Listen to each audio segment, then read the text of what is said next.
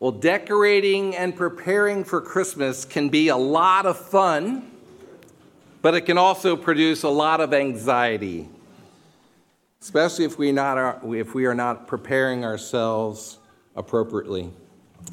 Our children, when they were little, they used to make these uh, paper chains for the Christmas tree. Do you know what I'm talking about? Those things?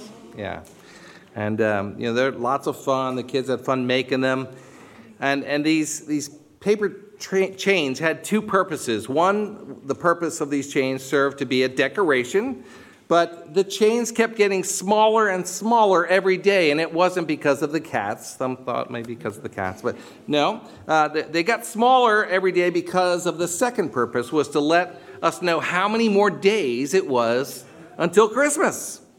And if I counted right, which I may not have, uh, there are only 14 more days until Christmas.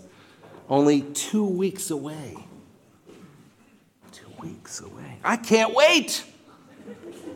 But there are some of us, mostly parents, who are not yet ready. 14 days is not nearly enough time. But then there's the children. For 14 days, that seems like an eternity. 14 days? That's too long. If the children are anything like I was at their age, they just could not wait. It seemed as if Christmas would never come soon enough. I couldn't wait to open up my gifts like some of the children were talking about earlier. Well, in the days of the prophet Micah, the people didn't know it, but the first Christmas was going to be 700 years away for them. That's a long time to wait. Can you imagine having to wait 700 years to come? That would be long. Well, be looking at the book of Micah this morning, written around 700 BC. I'd ask you please open up your Bibles with me or one of the church Bibles to Micah chapter 5. This is found on page 927 in the church Bibles. Micah is found right after Jonah and before Nahum. Micah chapter 5, verses 2 through 5. And I would ask that you please follow along as I read. This is God's holy, infallible, life giving, and life changing word. But as for you, Bethlehem Ephrathah, too little to be among the clans of Judah, from you one will go forth for me to be ruler in Israel. His goings forth are from long ago, from the days of eternity. Therefore, he will give them up until the time when she who is in labor has borne a child. Then the remainder of his brethren will return to the sons of Israel. And he will rise, he will arise and shepherd his flock in the strength of the Lord, in the majesty of the name of the Lord is God, and they will remain, because at that time he will be great to the ends of the earth. This one will be our peace. May the Lord bless the reading and hearing and obeying of his holy word. Would you please pray with me? Father God, we come before you this morning. We ask, Lord, that you would help us to listen to your spirit as we hear the word of God preached. We pray, Lord, that you would bless us this morning. We pray, Lord, that nothing would distract us this morning from this message. Lord, that you would be given glory through it all, that you would seek to transform our lives, that we may know you better. For it's in Jesus' precious name that we pray. Amen. Well, this book of Micah was written for several groups of people. First, it was written for Micah's contemporaries, those who lived among Micah in his days. Second, it was written to those who were anticipating that first Christmas, the arrival of Jesus, the Messiah. And lastly, Micah is written for us today. I want us to first look at what Micah had to say to his contemporaries, and we need to know just a little bit more about the context surrounding our passage today. Sometimes we pull these verses out at Christmas time, we don't really know what's going on. Um, looking at Micah chapter 1, we see that uh, uh, Micah was a, a, prophet during the reigns of, of Jotham, Ahaz, and Hezekiah. These were kings of Judah. And it was during the reigns of these kings that we see uh, the dominant nation of Assyria was overpowering the divided kingdoms of Israel to the north and Judah in the south. God, being a, a holy and righteous God, he was not pleased with his people or their kings. And God had Micah preach messages of judgment because of their evil practices. As part of the covenant that God made with his people, he promised blessings upon their obedience, and curses accompanied their disobedience. God had allowed the unbelieving nation of Assyria to take Israel captive in order to show the wrath of God's righteousness.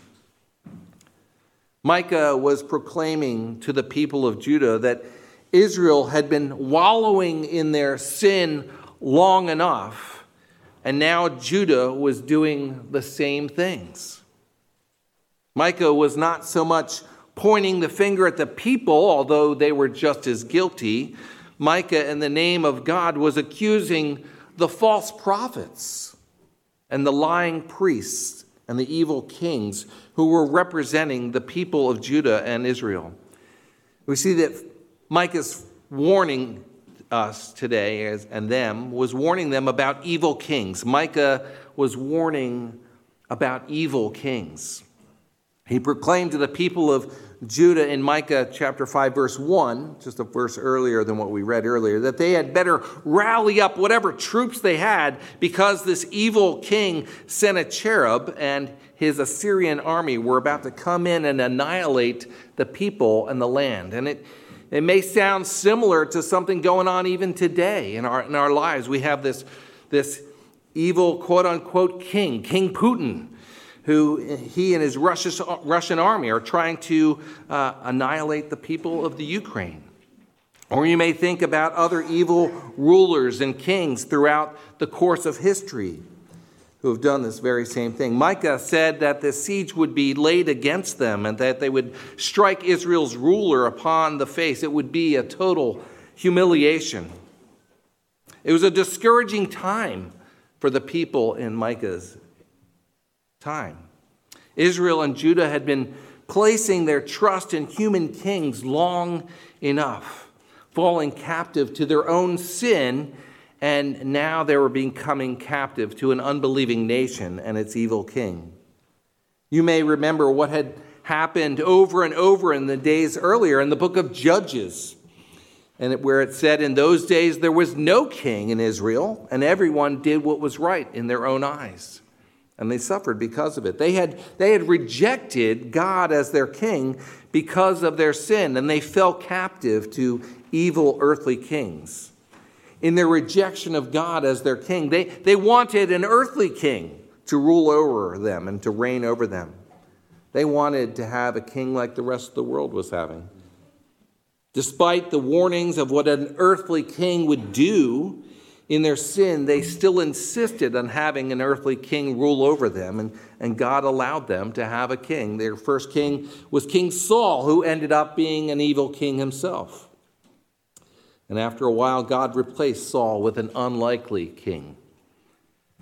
And so we see that in our passage that Micah not only warned them about evil kings, we see that Micah also reminded his readers about another king, an unlikely king from their past.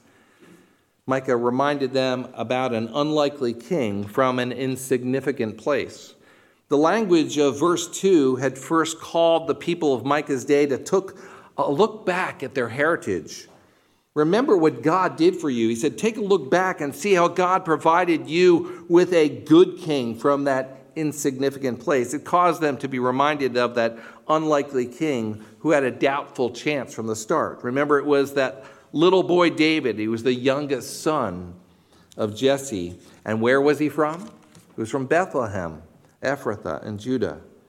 If you recall the story of how David was chosen as king, the, the Lord God had the prophet Samuel go to the house of Jesse, and he told Jesse that he would choose one of his sons to be the next king.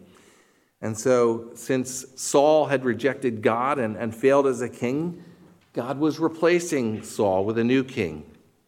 And we know that Jesse uh, brings out, he brought out all of his oldest sons before Samuel, except for little David, And as Samuel looked over all of these sons of Jesse, the obvious choice, even in Samuel's eyes, was of course the oldest, Jesse's firstborn Eliab. But he was tall, he was strong, he was the firstborn. He would have made a great leader.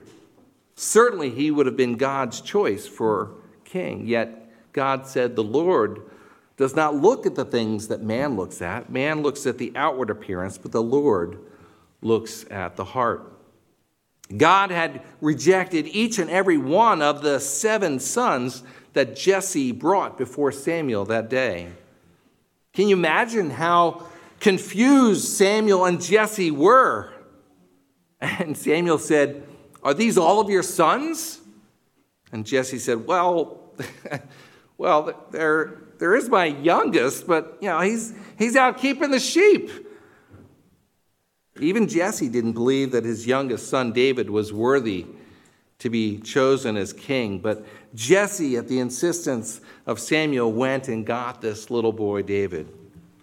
Jesse brought him before Samuel, who would then anoint him as the next very unlikely king of Israel. But even after he was anointed as the new king, things didn't change that much. He was still young.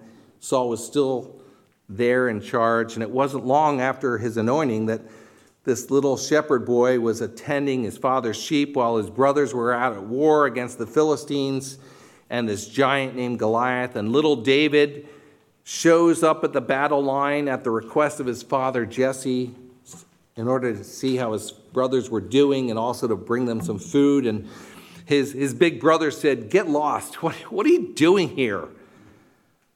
You're too small and too insignificant to help out in any way. Yet we see that his brothers were the ones that were with the rest of the army, cowering away in fear for their lives. This little shepherd boy, however, knew something that they didn't. He knew that God had given him strength to defeat a lion and a bear while caring for his father's sheep, and David would once again depend upon the strength of the Lord to give him power to conquer Goliath and these Philistines. And so little David came as a long shot to become the unlikely king of Israel. He was the youngest son born of Jesse from the insignificant town of Bethlehem. And yet God chose David to be the best human king that Israel ever had. In our passage in Micah chapter 5, verse 2, it says, But as for you, Bethlehem Ephrathah, too little to be among the clans of Judah, from you one will go forth for me to be ruler in Israel. His goings forth are from long ago, from the days of eternity. Micah's language here in, in verse 2 not only reminded them of the former unlikely King David from their past, he was also pointing ahead to another, another unlikely king. God made a covenant promise to David in 2 Samuel chapter 7. God says to David, I took you, David, from the pasture, from following the sheep. You hear that? I took you from following the sheep to be the ruler over my people Israel. I have been with you wherever you have gone and have cut off all your enemies from before you. I will make you a great name like the names of the great men who are on the earth. I will also appoint a place for my people Israel and will plant them, and they may live in their own place and not be disturbed again, nor will the wicked afflict them any more as formerly. Even for, from that day, I commanded the judges to be over my people Israel and I will give you rest from all of your enemies. The Lord also declared to you that the Lord will make a house for you. And when your days are complete and you lie down with your fathers, he says, I will raise up your descendant after you, who will come forth from you, and I will establish his kingdom. He shall build a house for my name, and I will establish the throne of his kingdom forever. I will establish the throne of his kingdom forever. This, this next king, it seems, it's very clear, they're pointing to is Solomon. He, he fulfilled that in that near time. Yet, Micah was speaking of yet another king. Yet another king. And although David was chosen by God to be a good king, there was also a promise of another king. Micah's promise, prophecy was the promise of a better king. Micah's promise of an even better king.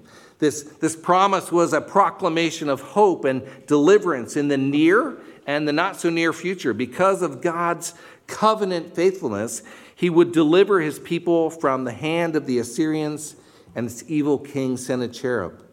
Micah, as in many of the prophecies in the Old Testament, had a dual meaning in the message. He spoke of the unlikely King David now, and we will see Micah's promise of a better king in the future. Micah proclaimed that yet this new king would be born in that same small and insignificant town of Bethlehem. Micah described the king in this way. He said, This new ruler, this promise of a better king over Israel, would have origins of old even ancient times. This is Micah's proclamation of a unique king. Micah's proclamation of a unique king. This, the Hebrew better defines this uh, understanding of, of having origins of old, of ancient times, as, as one from everlasting or from eternity. Micah begins to disclose the nature of this unique king as one who had no beginning, yet who would be born in Bethlehem. They had no idea what this meant. What would this mean? A king who, who had no beginning yet would be born? Micah tells us that this unique king would come from that same insignificant town of Bethlehem, Ephrathah. And he says that this too, he says it was too little, this town was too little to be among the clans of Judah. And if we look back in Scripture, we will see about the original inheritances of the, the land being divided among the clans of Judah. We'll see that Bethlehem wasn't even listed among the towns. It was there, but it just wasn't listed. You know, you might think of a very t- small town like Millbourne. Millbourne's pretty small, small town. I know people are living over there, and it's a good place. Sorry, folks. It's, it's, it is a real town, but it's, it's a blip on the map. Everybody knows Upper Darby. Actually, most people don't even know Upper Darby. They know Philadelphia. Look on a map, it's Philadelphia. Nothing on Pittsburgh. But all these other ones are insignificant. So even so Bethlehem was like that. It was just a small, insignificant town. It was so small and insignificant, it wasn't listed. It, it, it didn't even make the map, so to speak. And yet, it was so significant, however, because it would be the birthplace of the new and perfect king. We have a, uh, a wonderful post resurrection vantage point as Christians to see that Micah was, in fact, talking about God incarnate in human flesh, Jesus Christ. Micah points us to Jesus, the perfect king. Micah points us to Jesus, the perfect king. He was not only a better king and a unique king, he came as the only perfect king. All that Micah's contemporaries knew was that God made a promise to provide a unique and perfect king one day. And he is the one king who would never fail them. Saul failed them. And even as good a king as David was, he also failed them. And each and every king after that, as an earthly king, had failed because they were all sinful and they were all flawed. What Micah's contemporaries did not know was that it would be almost 700 years before that promise came, before the perfect king would come. It would be almost 700 years until that first Christmas day. Well, Micah not only spoke to his contemporaries, he spoke to the people surrounding the birth of that new King Jesus. So, forwarding ahead 700 years later, Matthew, we have the Matthew writing in the Gospel of Matthew, chapter 2, he, he quotes our passage from the prophet Micah. And we have magi, or wise men from the east. They are in search for this new promised king. For, for 700 years, people had known of what this prophet Micah had said. They said he's going to be born in Bethlehem. They didn't know when. But it says that wise men were coming in great anticipation to worship this newborn king in Bethlehem. But not everyone took Micah's message to heart. It says in Matthew chapter 2 that when there was this other king, another evil king, King Herod, heard about the Christ being born, it says that he and all Jerusalem were troubled.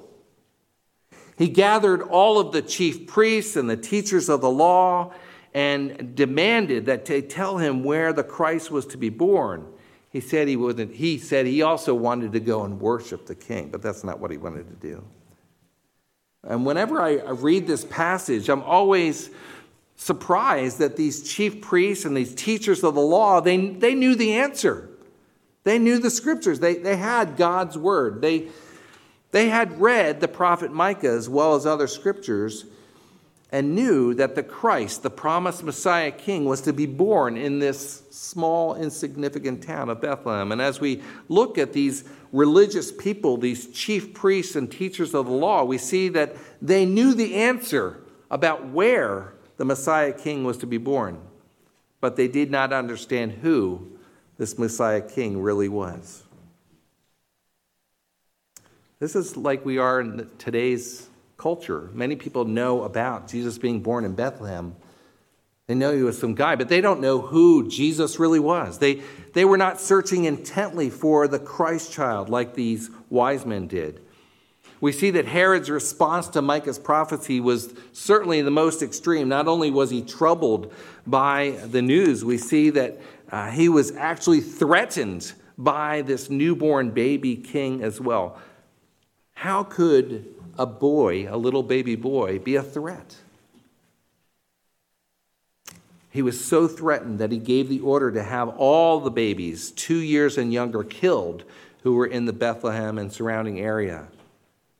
Yet that would not thwart God's plan. We see that God protected this unique king born in an unlikely place 700 years after Micah's prophecy.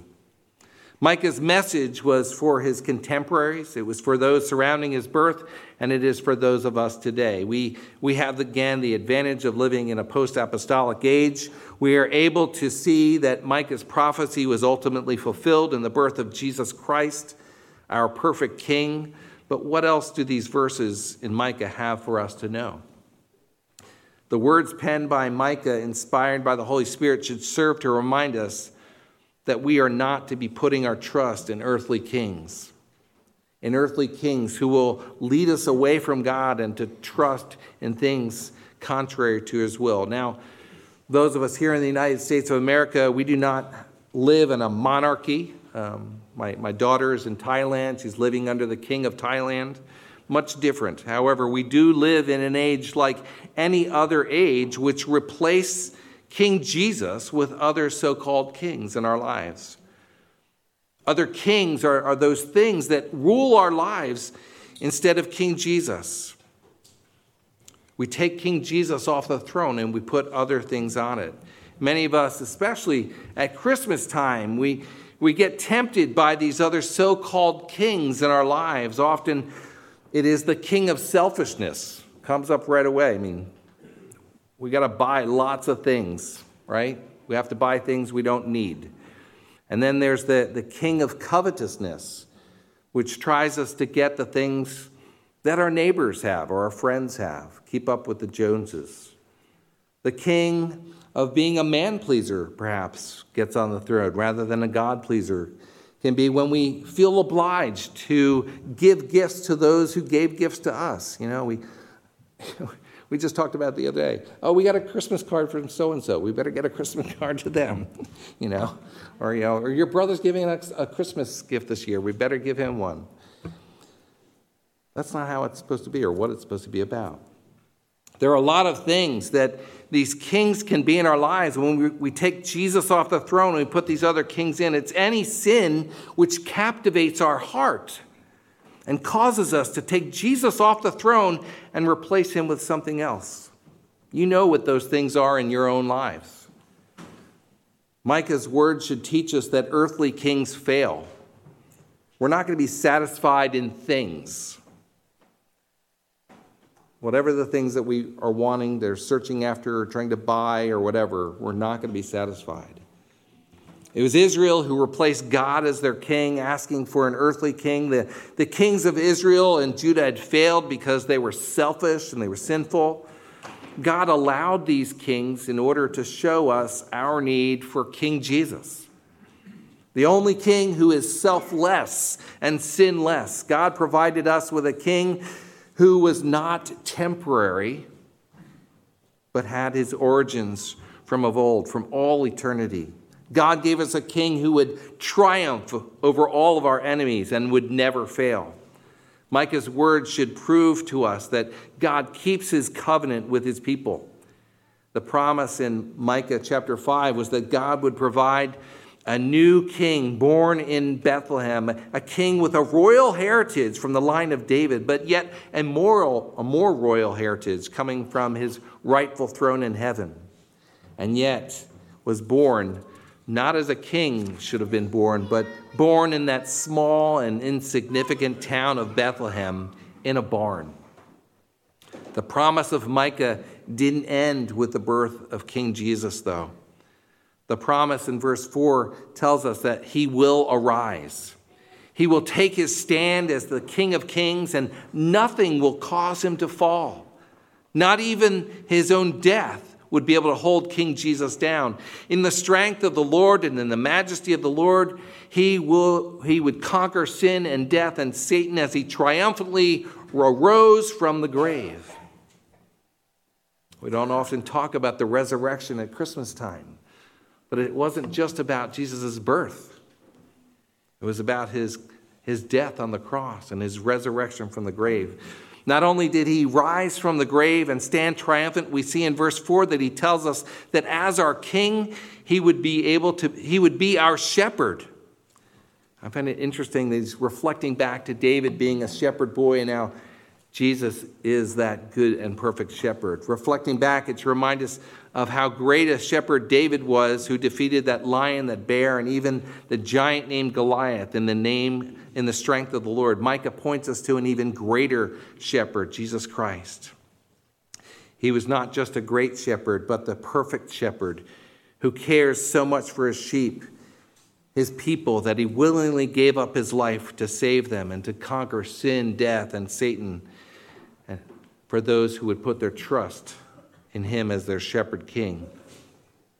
In some ways, we, we live in a world perhaps not all that different from the people of the days of Micah, where there was much anxiety and worry and concern. They, they wanted a king who would protect them from their enemies. They were living in fear for their lives from the people of Assyria and its evil king. They were looking for security and protection and peace. But all these things were just temporary. That the peace and protection and security that the, pe- that the people were looking for would never last. What many in the world do not know is that true security and peace were, can only be obtained by Christ and what he has done for us. Micah tells us is that Jesus Christ would be the perfect and sinless king who was born in that seemingly insignificant town of Bethlehem, yet as we look even closer, even the name of the town of Bethlehem was meant to point us to Jesus. Bethlehem in Hebrew is actually two words Beth or Beit, meaning house, and Lechem, meaning bread, and putting together Bethlehem together meant house of bread. This little town of Bethlehem, in its meaning and of its name, it was always pointing people to Jesus because of who Jesus himself later called himself to be. He called himself the bread of life. It was the bread of life who was born in the house of bread. And so, as we think about bread as food, it is considered such a staple food. A person can survive on bread for uh, a long time, bread and water. And, and when the Jews celebrate the Passover meal, unleavened bread was an essential part. And when the Jews were wandering in the desert 40 years, God had provided them with manna, bread from heaven to sustain them. And then John chapter 6, Jesus says, I am the bread of life. Whoever comes to me shall not hunger, and whoever believes in me shall never thirst. When Jesus instituted the Lord's Supper, it was the first day of unleavened bread as part of the Passover meal.